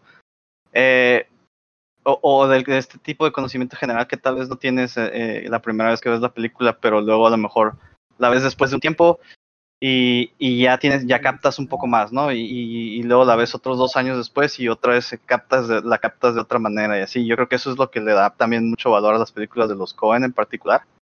Eh, y, pero en general creo que esto aplica como para todas las películas, no solo las de culto, eh, y, pero también como las de culto en particular. Ah, no, no, no digo que eso sea malo, simplemente, de hecho, hasta cierto punto siento que es mejor que no expliquen esas cosas y den por sentado que el- la persona el, que la está viendo ya la sepa, porque sería muy aburrido explicar esas cosas. Ujú. Ok, ¿algo, algo más, Aaron? O-. Eh, sí, eh, bueno, el, el cast es, es- también es este, ¿cómo se dice? Un cast de, de, de primera clase. Eh, está protagonizada con- por Jeff Bridges, como ya le- les había dicho. Eh, también sale Julianne Moore, eh, Steve Buscemi, John Goodman, Philip Seymour Hoffman, eh, Peter Stormer, John Turturro y hasta Flea de los Red Hot Chili Peppers también hace ahí un, un personaje. Sí, entonces, ¿no? que, que a Flea le, le dio por salir en películas ahí. ¿Quién era el, Ajá, era uno de los ¿sí nihilistas. Ajá, ¿sí te acuerdas, este, Hugo, eh, Ascor, perdón, en la película de la de Volver a Futuro? El compañero de, de George McFly, el que le habla, que le dice que... No, no, no. Veo ¿quién de era esta- en la película, de- Big Lebowski? ¿qué, ¿Qué papel hacía él? No, no, En no la de Big. Lebowski él era uno de los nihilistas. Ah, El, como el segundo, el segundo, perdón, el segundo al mando. Ah, Ok, tendré que verlo otra vez porque no, no, no lo identifiqué. ¿No te acuerdas? De hecho, me Sí. acordé también algo que me dijo un amigo de que cuando hablan de las películas, de las películas más jóvenes, de que no te preocupes porque te les spoilee, aunque te diga al final, de todas maneras, no le vas a entender. O sea, Ajá, como que no se trata de esos, de eso, esa, ajá, esa película, ¿no? ajá, no, no se trata de que llegue un final, sino que toda la... e- Es, es algo que me gustó mucho de, es- en mi caso, la, mi favorita es la de Purgator Reading, de que no, no te pueden contar un pedazo de la película, tienes que verla todo, porque todas esas películas que todo te lleva al- a algo. Y a pesar de que te revelen el final, no, no lo entenderías si no has visto toda la película. Mm. Muy bien, muy bien. Sí, Bueno. que es, que, de- que es como un poquito de lo que hablamos la otra vez de como toda la obra, ¿no? Como, como una- o apreciarla como una obra completa, ¿no? Eh, bueno, déjenles, les comparto un par de, de, de más, este, un, digo, un par más de, de detallitos de la producción. Eh, la mayoría del vestuario, que el vestuario de, de Dude va a resaltar porque es una de, las, de, de sus particularidades más, este, más reconocidas. La gran mayoría literal de Jeff Bridges, y porque para cuando obtuvo este papel y, y le iban a hacer su, su vestuario, le dijeron tráete la ropa más, más, este, ¿cómo se dice? Más descuidado, más, más jodidita que tengas en la casa. Y el güey se llevó como sus, sus pijamas y sus calzones así todos este, ya percudidos y todo, y así sale en la película y todo, todo ese de- mucho de, de Dude era realmente Jeff Bridges, eh, que por- este que ah, de hecho este es otro dato, ¿no? The Dude está basado en un amigo de los, bueno, está basado en varias personas, ¿no? O inspirado debería decir. Ujú. Inspirado en varias personas, ¿no? Pero en particular en un amigo de, de los hermanos Cohen, ¿no? Que, que ah, se me olvidó el nombre, pero se- Dowd era su apellido. Eh, Ok. Jeff Dowd también se llama. Este, Mm. eh, entonces, eh, este güey y Jeff Bridges eh, comparten también historia en el sentido de que los dos eran activistas en los 60s, como activistas de, y de la izquierda y todo eso, y que hacían un Ujú. putero de drogas. Perdón por la palabra. Sí. Sí, pero es que tanto así de drogas así. Muchas, muchas, exageradamente Sí, drogas. sí. Muchas, muchas drogas, sí. Eh, entonces, este, Jeff Bridges platica de que, que cuando le, le pedían que se, que como que se fuera metiendo en, en, en papel, él utilizaba muchas de esas cosas, ¿no? Y que también muchas veces nomás iba con alguno de los hermanos Cohen y, y- y- y les preguntaba, ah, ¿crees que el dude se haya, se haya aventado un joint en el camino para acá? Y le decían, yo creo que sí, y ya entonces nomás se, se, ta- se tallaba, tallaba los ojos para salir a, a cuadro con los ojos todos rojos, ¿no? Ah, órale. No era, no era el método. No, bueno, lo, lo más seguro es que sí, ¿no? Esa es la versión oficial. No, no, no, para nada, para nada. Este, y, ya, ya para, para concluir, pues sí, es una, es una película que ha envejecido muy bien con los años, o, ha- o ha mejorado mucho con los años, debería decir. Eh, yo, yo creo, o es mi, mi opinión, eh, que esta película cada vez que la ves le, le encuentras un detalle, un detalle nuevo, un nuevo chiste detrás de una esquina que no habías revisado antes. Eh, y, y luego también hay, hay gente que se, que se atreve a darle lecturas más, más este de corte- ¿no? de- yo iba a decir pretenciosas. pero sí, Bueno, más filosófica. Sí, no, más, Sí. más, más pretenciosas, de que no saben qué están diciendo. bueno, ajá, o sea, pero es que realmente ya si lo llevamos a, si lo llevamos a esos niveles le puedes dar esa lectura a cualquier cosa. Entonces, ¿cuál es el punto? No, pero Es que Pero la bueno, pero- la que agarra el yogur eh, significa buscar a Dios y sí, sí, el yogur es de Tuvo problemas de chiquito, es, es porque sí, sí, pero- Bueno, bueno, continúa. Pero bueno, ajá, este. Entonces, digo, sí tiene, sí tiene su, su. ¿Cómo se dice? Su. Su parte, ¿no? De, de, de, de este tipo de cosas, porque al final de cuentas eh, se ha ficcionado, pero. Pero retrata una, una realidad, ¿no? Que se vivía en, en Los Ángeles, al menos en Hollywood en ese entonces. Eh, y, y mucha gente la, o dice o, o- o trata de, de verla como una, una respuesta al tipo de, de películas eh, de, ese, de ese entonces en los noventas, eh, como Jerry Maguire, ¿no? Que, que eh, ahí el héroe era este, un niño bonito que hace todo bien y se esfuerza por ser el mejor y logra todas sus metas, ¿no? Acá. Y acá vemos a un vato que pues le vale, le vale riata el mundo y se la pasa en su sillón este, fumando mota. Y aún así es, es, un, es el héroe de la película y logra este eh, su cometido. Él no quiere salvar al mundo, él nomás quiere su alfombra. Exactamente. Ah. Sí, y así- pues sí, con sí, eso, ajá, con eso ya concluyó mi recomendación. Échenle un ojo, la verdad es que vale la pena. Eh, si no les gusta, vuelvan a ver hasta que les guste. Te voy a pegar hasta que vuelvas bueno. Y si no, prend- Sí. prendan un joint y véanla de Eh, nuevo. y pues ya. Exacto, Ah. eso siempre, eso siempre es No lo dije idea. yo, ¿eh? No lo dije yo.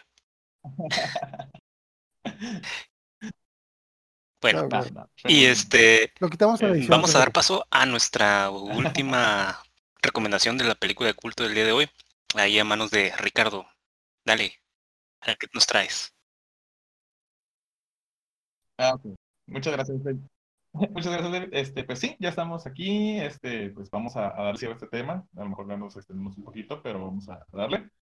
La recomendación que traigo yo, o para mi parte del, del cine de culto, es una, es una obra que salió, una película que salió en el 2008.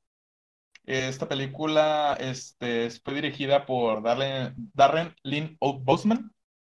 Este, básicamente esta película, eh, pues digo que básicamente una tónica que tienen las, las películas de culto, pues es en futuros, ¿no? Futuros posapocalípticos, algo pasó, este, hubo algo, ¿no?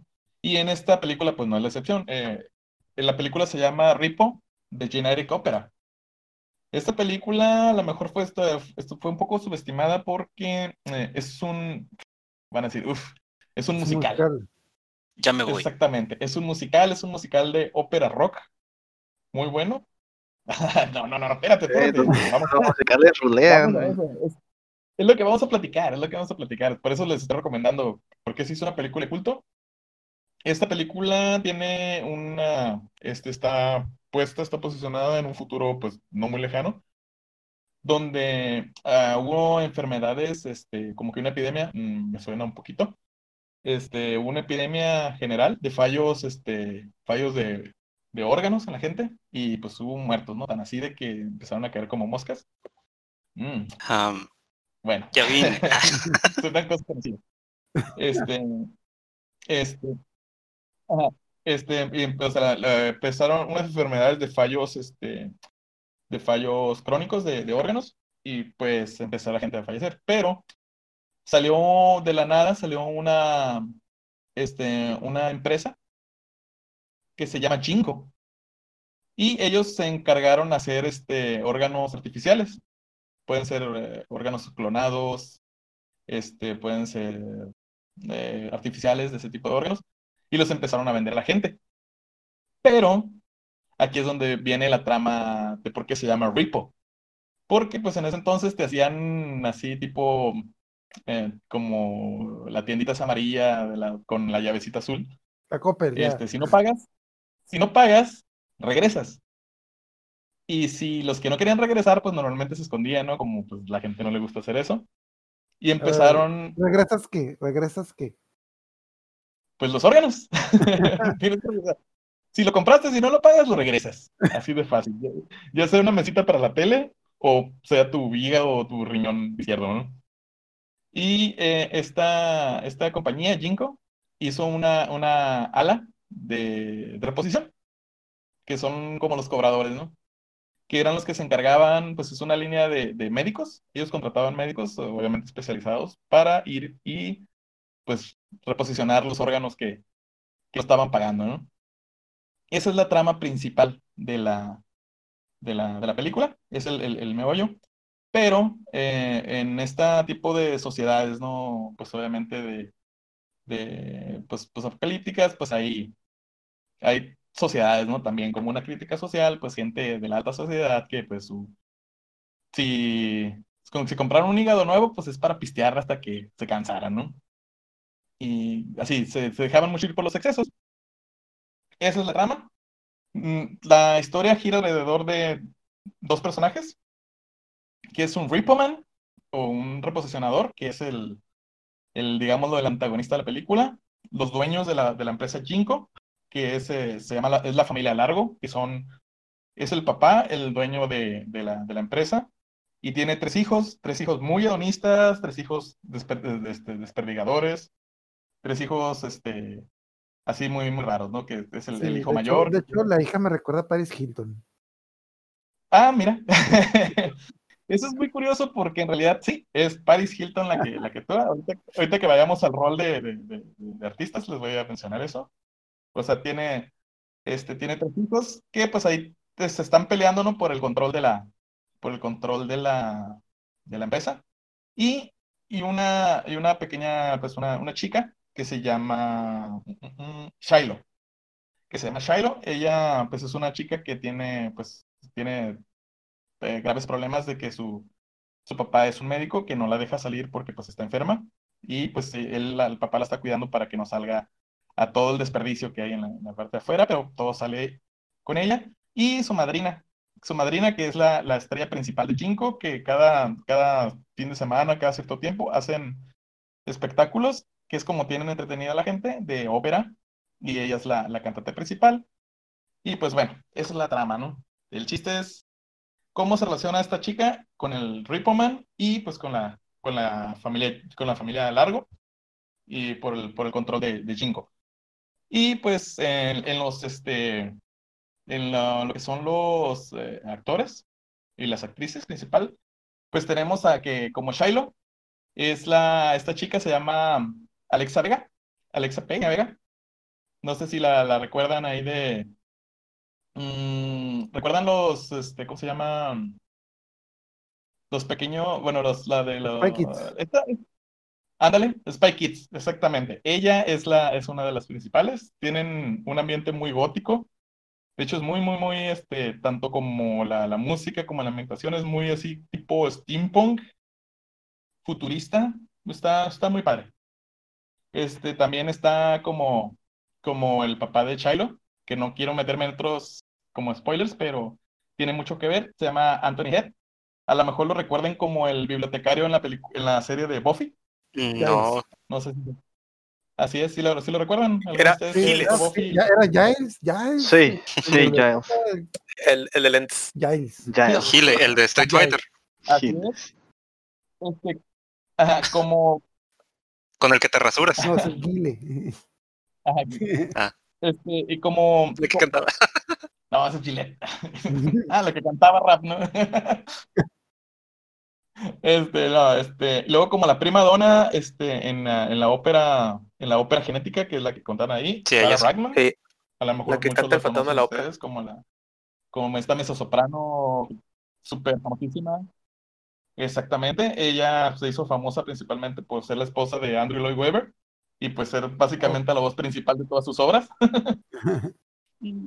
Y, pues como una de las hijas de, de, de Roti Largo, o de este del, del señor Largo, pues tenemos a Paris Hilton, que no es pocas el papel- El papel le El- quedó como anillo al Y dedo. cantó en la, como Paris Hilton. Hija de, hija en la película. Sí, sí cantó. ¿Canta? De hecho, Pa- Paris ¿Canta Hilton tiene una canción que ¿Paris fue hasta también? cierto punto muy famosa Sí, en los también 2000, cacho, que fue la de All the Stars Are... ¿Qué? Are Blind? All the- Sí, que era, era un cover, ¿no? Era un, un, un covertizo como tipo Blondie, cuando cantó de- Muy reggae. eh, The Tide is High. Algo así. Ajá. Ajá. Así. Algo así, sí, sí, sí. Pues de hecho, ella canta ahí y le quedó muy bien ese papel porque pues hace de una hija de un multimillonario que tiene una empresa gigantesca y ella solo vive para gastar su dinero, ¿no? Ajá, de hecho, Pero- la chica cada rato le está pidiendo lo que tú mencionabas de que la gente rica pide órganos. Ella, ella cada rato está pidiendo, quiero la piel de esta chica, quiero la piel de esta chica. Mm, eh, No tanto era, no tanto era, no tanto era todo ese rollo, sino que su personaje se supone que es adicta a las, a las cirugías. Ujú. Ella, ella no tanto por tener eh, todo ese tipo de órganos, sino que el chiste era que le gustaba que le metieran, eh, era adicta a, un este, a un sedante, a un painkiller, le llaman, le llaman en la, en la, serie, a un sedante que se llama Citrate, que pues así como te quita todo el dolor. Es, el, es, es su principal arma para todas las cirugías, ¿no? Igual, bueno, los únicos que no les ponen Citrate es a los que le recuperan los órganos, ¿no? Este, pero los que van y se, los que van y se operan usan el, el Citrate para, que, para no tener ningún tipo de dolor cuando los están operando. Pero ella se volvió adicta al Citrate y también es adicta a la, a la cirugía. Este, es parte del rollo. Y pues bueno, eh, eso es así el meollo de la película, pero la verdad sí tiene, es, es una película muy buena. Fuera de que es un musical, mucha gente le sacó la vuelta porque es un musical, pero es, un, es una ópera, es una ópera rock, que como dato curioso, esta película era una de esas, de esas pequeñas obras o pequeñas producciones que se hacían en Broadway, pero ese Broadway que nosotros no conocemos. Ese Broadway de, de, de pequeñas, de, de que- de pequeños teatros en los que caben 30, 40 personas, este, y solo, básicamente solo son los, los amigos, ¿no? De, los, de los- las personas que actúan, son los que van a este tipo de, de obras de teatro, así como que muy amateurs. Eh, esta obra pues llegó al cine, no tuvo mucha producción, igual como a lo mejor es el destino de muchas películas de culto, de que no son muy conocidas, no son muy bien producidas, pero llegó mm, principalmente por eh, eh, financiamiento de la productora y de algunos de los, de los, de los artistas. De hecho, esta película le tiene mucho que agradecer a Paris Hilton. De hecho, ella se, se, se, se comprometió mucho con esta obra, tan así de que pues ella fondeó, ella metió dinero de su bolsa. Mucha de la ropa que sale ahí es de ella, es de su guardarropas personal, porque pues te digo, la, la, la película no tenía mucho tipo de, no tenía mucho presupuesto. Mucha ropa era, estaba hecha con, con esta imitación de piel. Te digo, los vestidos normalmente eran de Paris Hilton. Todo, eh, básicamente, la mayor parte del dinero se fue en algunos este, efectos gráficos, que la verdad quedaron muy bien. Tiene un aspecto de, de cómic, o sea, la- de hecho el inicio es como un cómic animado, Está muy Sí, de bueno. hecho, tiene varias escenas de animación, ¿no?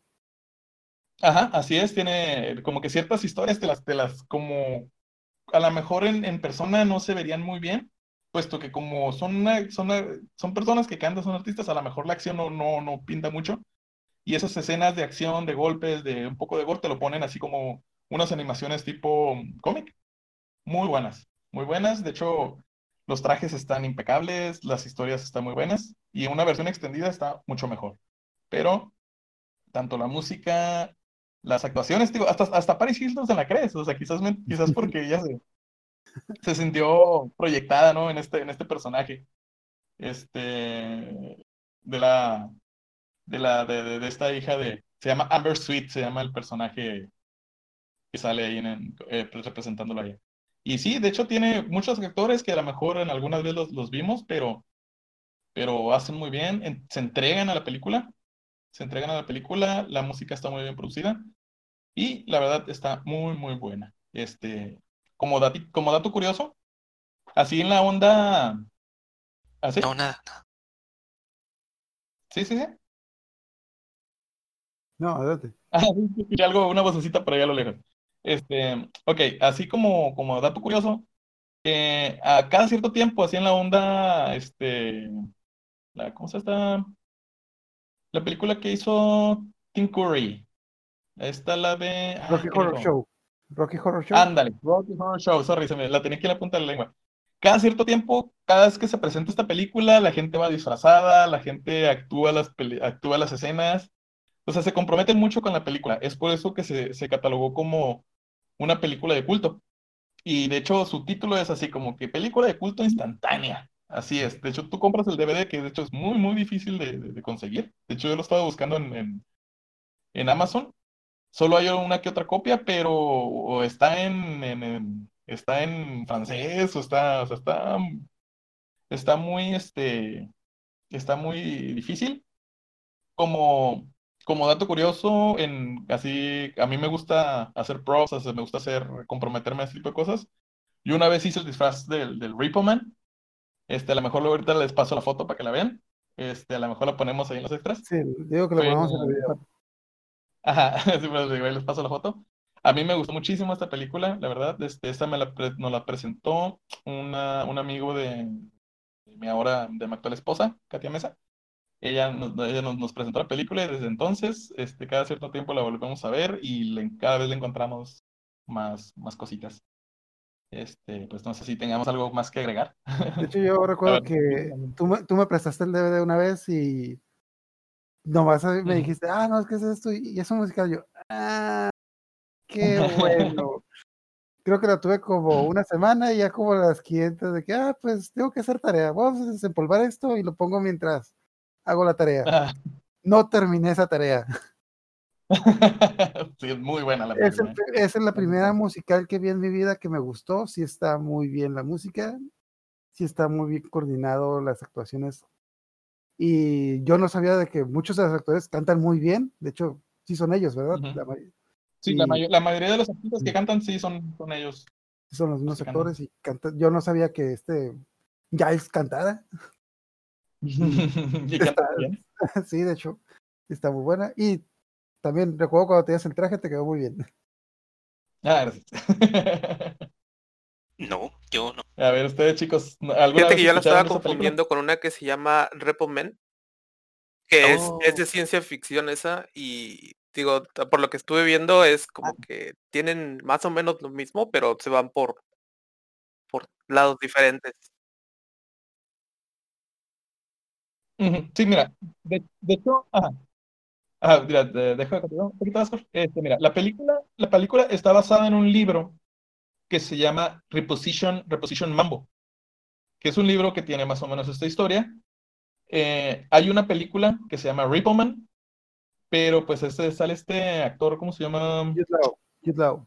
Jude Law. No, no, esa se llama Repo, pero la, yo sé ahorita la que te digo es la de Repo Man, que se trata de un recolector, pero ese sí recolectaba cosas, no, no eran órganos. Ajá. Y la de Repo, la de Repo, de hecho, sale Jude Law y este, este actor, este, el que tiene el, el ojo dormilón, Forrest Forrest Whitaker. Whitaker.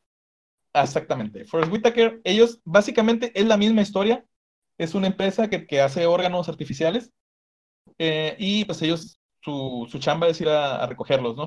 Pero eh, eso no, no, es un musical. Básicamente agarraron la historia, esta es la historia de Repo, de Generic Opera, porque así es el nombre completo, Ajá. y lo hicieron una película. Lo hicieron una película, pero con acción y sin canto. sin canto, Ah, básicamente. De hecho, lo que yo mencionar es de que yo siempre tengo ese problema cuando le recomiendo a alguien la película, encuentran la otra, la de Ripomen. Que Sí, es que no esa sí es- tuvo mayor distribución y sí no es- salió en más no es mala, pero tampoco es buena, o sea. Y eh, de hecho, me acordé una vez que me dio tanta cura que en un canal de YouTube, cuando hicieron un review de la película, hicieron un review de la película de Ripo Men, la de película de Jude. Law, pero pusieron escenas de la de Ripo, de la Ripo de Generic Opera, y la sinopsis de la película era la película de Ripo de los. 74, y es como que Ajá, ¡Oh, la de Repo Man. tipo, su Ajá, tarea, ¿o Sí, qué? sí, sí. Estuvo tremenda el copy paste. Estuvo- estuvo bien loco. Plano. Sí. No, sí, sí, no voy a decir, pero ese, ese canal no duró mucho porque estuvieron un montón de rollo, pero sí, especialmente ahí la. Sí, sí, es algo confuso porque las tres tienen, tienen nombres similares, la trama es. No, la, la trama es esencialmente, esencialmente similar en la idea, pero no Ujú. tienen nada que ver una con la otra. O sea, la de Ripo Man de Law, se, la historia se va por otro lado y específicamente el final de esa película es muy malo, o sea, a mi parecer. Es inesperado, pero inesperadamente malo también. Ajá, sí, el, el giro no necesariamente es bueno a veces. Ajá, o sea, como que creo que en esos tiempos estaban de moda las películas, las, las películas de Sao, de que, ah, la idea era tener un final inesperado. No tenía que ser un final bueno, solo tenía que ser inesperado y esta, la Repo Man era, pues tuvo ese, Así, ese así problema. Pero esta de. Repo Generic Opera está, está muy buena. Y sí, bueno, por lo mismo que tú dices que tiene poca distribución, eh, creo que ese es uno de los problemas que tiene mucha gente. Cuando la busca, encuentra la otra de Ri- Ripomen. Así es. Así es. De hecho, creo que parte de la distribución de las películas también tuvieron, los actores tuvieron que meter de su lana para, para tanto para que las pusieran en cines como, como distribuir la- la- los DVDs. Eh, de hecho, es una película muy, muy recomendable. Eh, les digo, si no son de, si no son de musicales, a lo mejor esta les, les va, les va a agradar bastante.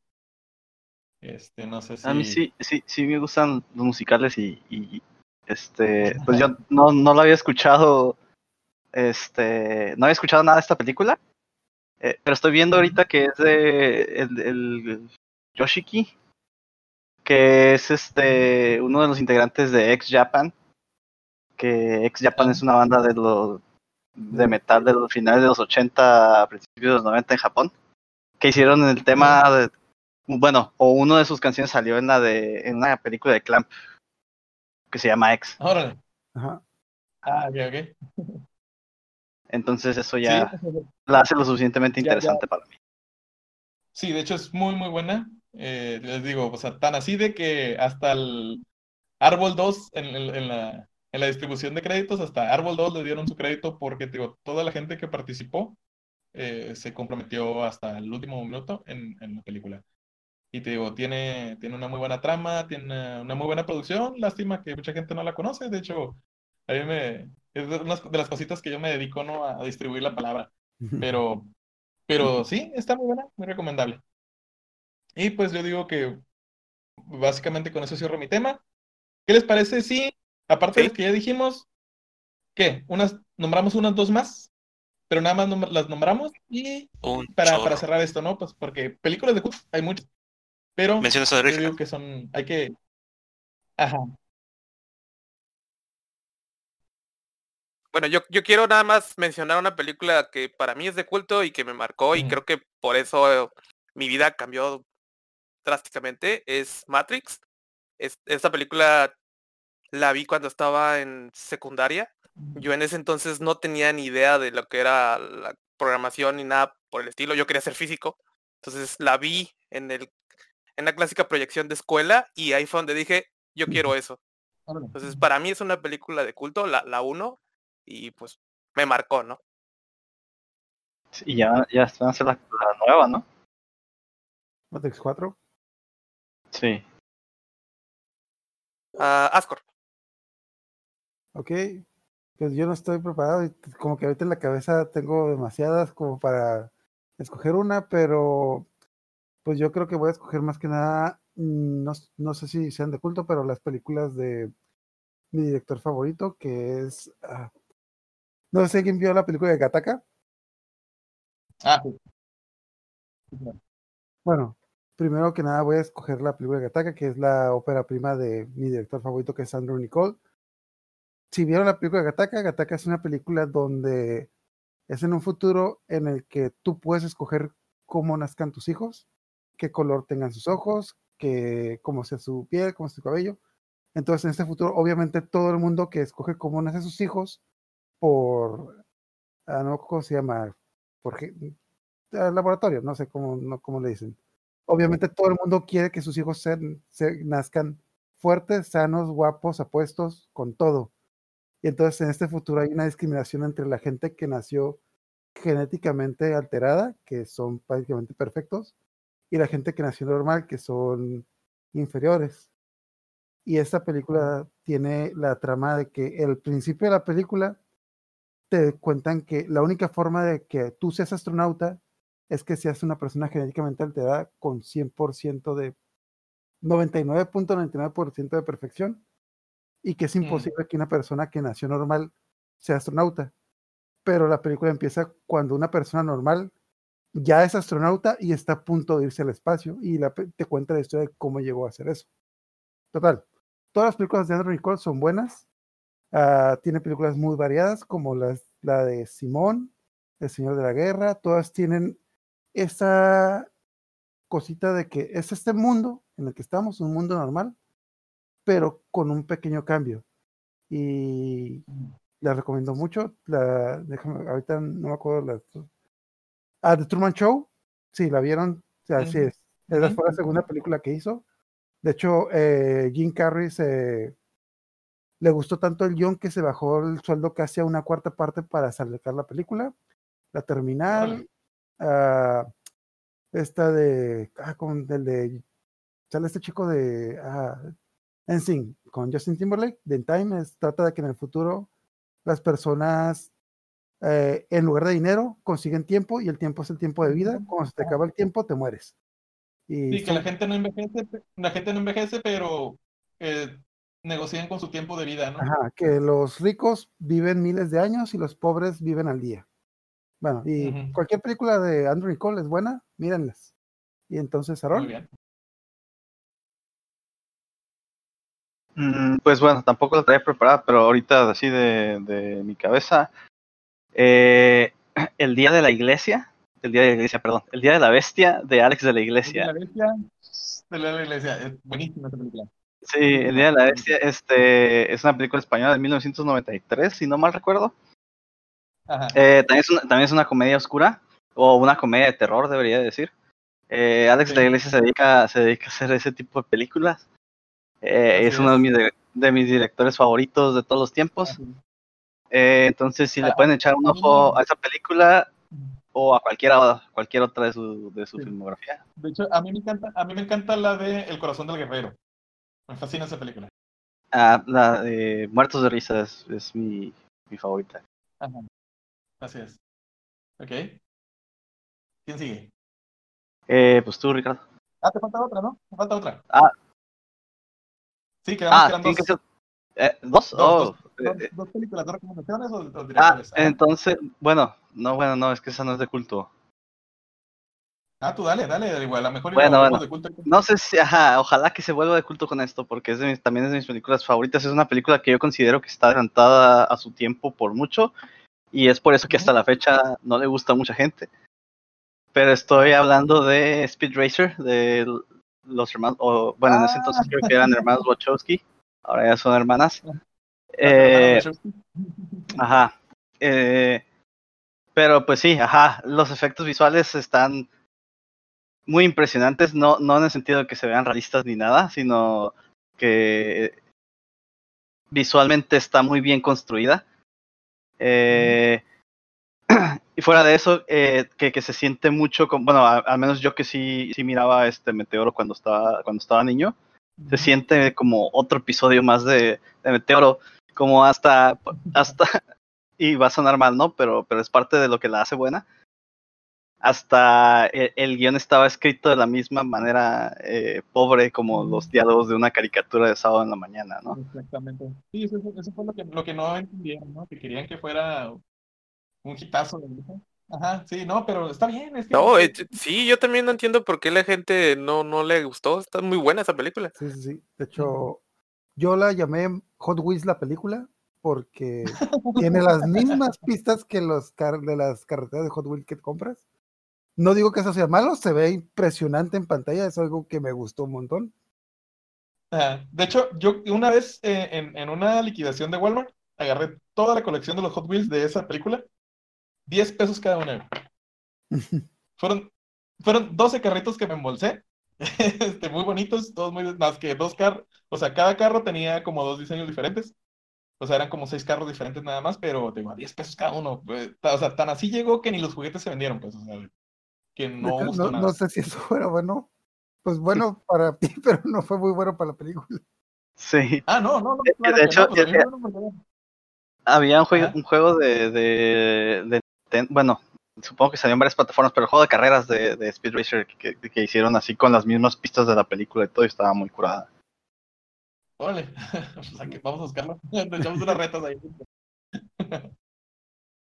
Ok, aquí falta Davo, No, este, falta Ricardo. David. No, ya, ya dijo no. No, Oh, sorry. Eh, a ver, dos películas de. Este, dos películas de culto. Bueno, una de ellas, clásica, La Naranja Mecánica. Esa película, a pesar de que no tiene mucho sentido, está muy, muy, muy interesante. Eh, segunda, segunda recomendación. De hecho, en lugar de, de, de más o menos decirles de qué, de qué trata cada una de ellas, les voy a decir los nombres. Eh, nada más quiero hacer poquito más, un poquito más de las dos recomendaciones. La primera es La Naranja Mecánica. La segunda es Hedwig and the Angry Inch. Eh, la tercera, Buenísima, Hedwig. Hedwig and the Angry Inch, está, está muy chila. La tercera, película eh, que para mí siempre ha sido como muy interesante por lo que simbolizó, que es Evil Dead. Evil Dead, pero su Ah, versión de 1981. o sea, la, Ujú. la primera, primera. La, la, la, la, la primerita donde sale el... Sam Raimi Ándale. y este Bruce Campbell. Sam Raimi, o sea, directi- de- dirigida por Sam Raimi y actúa Bruce Campbell. Chris, Chris Campbell, ajá. De hecho, de- algo que me encantó de esa película, algo que me gustó mucho de esa película es que siento que es donde el doblaje le dio un nombre muy acertado. En español le pusieron El despertar del diablo. Sí, no, pero nada que, nada que ver. Y este, la última que también les voy a recomendar que se considera de culto, esta me acuerdo que la vi hace muchísimos años. Eh, bueno, de hecho tampoco sé si, si, si realmente es de culto, pero la película de Christine, la del carro. Sí, de las primeras adaptaciones de, de Stephen King al cine. Ajá, dirigida creo que por John Carpenter en aquel entonces. Ujú, Exactamente. Esa también, si le pueden dar una checada, véanla. Y bien, este, pues se nos fue el tiempo el día de hoy, creo. Entonces, Falto yo, falto yo, falto yo. ah, ah, yo. perdón. Vamos a cerrar. Este, bueno, así para rápido, para, para ya no estresarnos tanto aquí. Eh, Soy en Verde, o Cuando el Mañana nos alcance, es una película eh, buenísima, marcó época. Charlton Heston como... Soy the Green como People. Ajá, no, y no Ay, ya, tú y tus spoilers. Este, de hecho, es una, es una de las películas que he dicho, bueno, esa película es buena, ¿por qué no le han hecho, no le han hecho un remake o algo así? Eh, de hecho, esa película se tomó en cuenta en la de Cloud Atlas. De hecho, es parte de la trama principal. Eh, en la de Cloud Oh, Atlas. es cierto.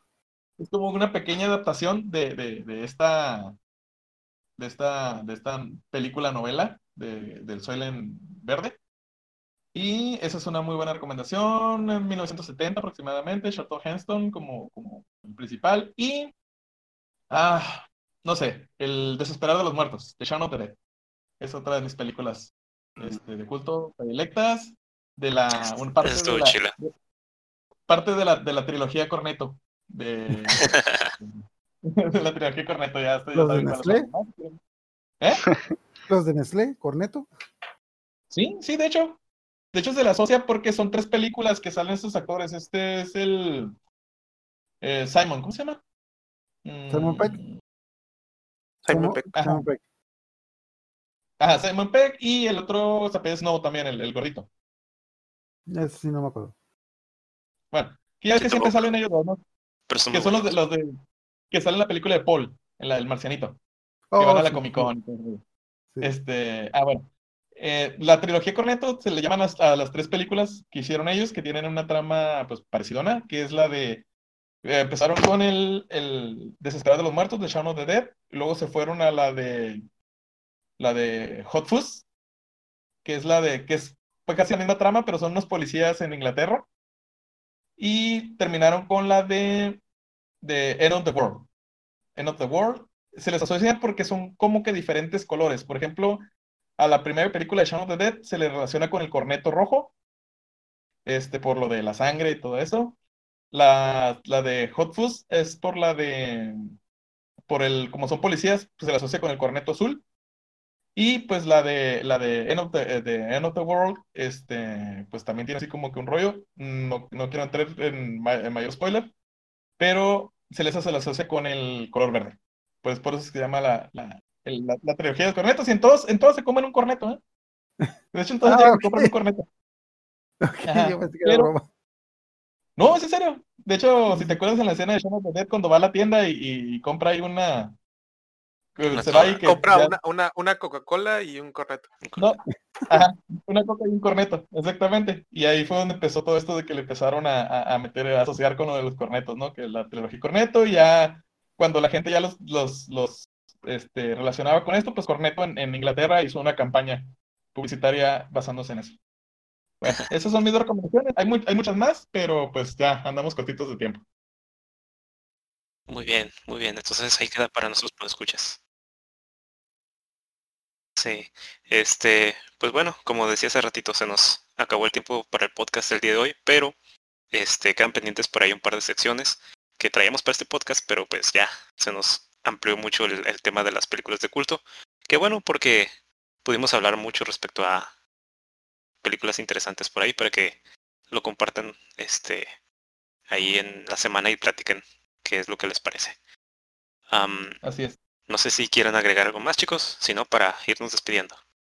Pues nomás de que los pendientes que tenemos la próxima semana es la sección de comixeando de alias los monitos de Poncho. Eh, una, una sección con Poncho que nos va a hablar de cómics.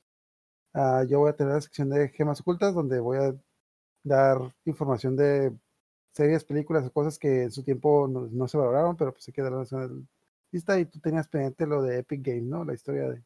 Sí, para la próxima semana vamos a ver la, la historia de Epic Games. Así es. Yo también luego les voy a traer este, las, la- las cosas que pueden encontrar en Kickstarter, cosas buenas, principalmente, eh, pues yo mi, mi, mi tirada es, es traerles juegos de mesa, que es mi especialidad, Eh, pero hay muchas cosas interesantes en Kickstarter, que pues básicamente lo que ocupan los creadores es que crean en ellos, ¿no? Y pues, de eso Perfecto. me voy a encargar un poquito. Ok, y Ah, lo este... último que se me olvidó. La T oculta.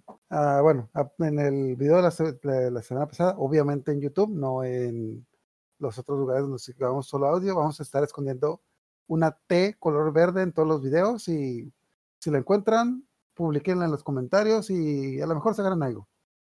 Así es.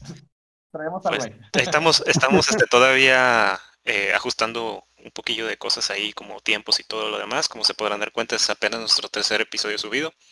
Eh, bueno, nuestro segundo, si no contamos el, el episodio 00. Pero este sí ya estamos por ahí en, en este otro, otro portal. Por ejemplo, nos pueden encontrar en deverdepodcast.blogspot.com. Creo. ¿Correcto? Este, nos pueden encontrar ahí. Ahí nosotros subimos en el blog eh, algunos de las. eh, bueno, Alfonso se encarga de subir eh, algunos complementos ahí del, de lo que nosotros comentamos. Mm, y pues aquí nos pueden encontrar los miércoles por el canal de YouTube. Si les agradó, pues ya saben, aquí estamos nosotros pendientes y este platicando con ustedes también. También para la próxima semana, em, ¿qué más? ¿Qué más vamos a ver? Creo que nada más, ¿verdad? Sí, pues digo que la próxima semana sería más de secciones para, para no desperdigarnos tanto. Y pues ya para la próxima, pues vamos planeando ya otro, otro tema así particular. Que a lo mejor lo que quedó en el aire fue lo de lo de las películas que. Las películas que, que fueron y lo que no fueron, ¿no? Y eso ya quedamos ahí, que quedó abierto ese tema. Perfecto. Que la, mejor. la sección de las películas que arruinaron los, los productores. Los productores, ándale. Sí, pero digo que igual, igual este es un tema muy extenso, a lo mejor eso nos aventamos un tema completo. O sea, yo esas digo que películas sería- de que, güey, era buena. ¿Qué hiciste? Así es, vamos a entrar en la en, en- en la, en la plática y pues digo que vamos puliendo eso. Pues bueno, por mi parte es todo. Este, nos despedimos, eh, queridos pues escuchas. Esperamos que se hayan pasado un buen tiempo aquí un ratito con nosotros y nos estamos escuchando. Bueno, nos están escuchando para el próximo, la próxima semana. Cuídense mucho y nos vemos. Sale. Bye. Nos vemos.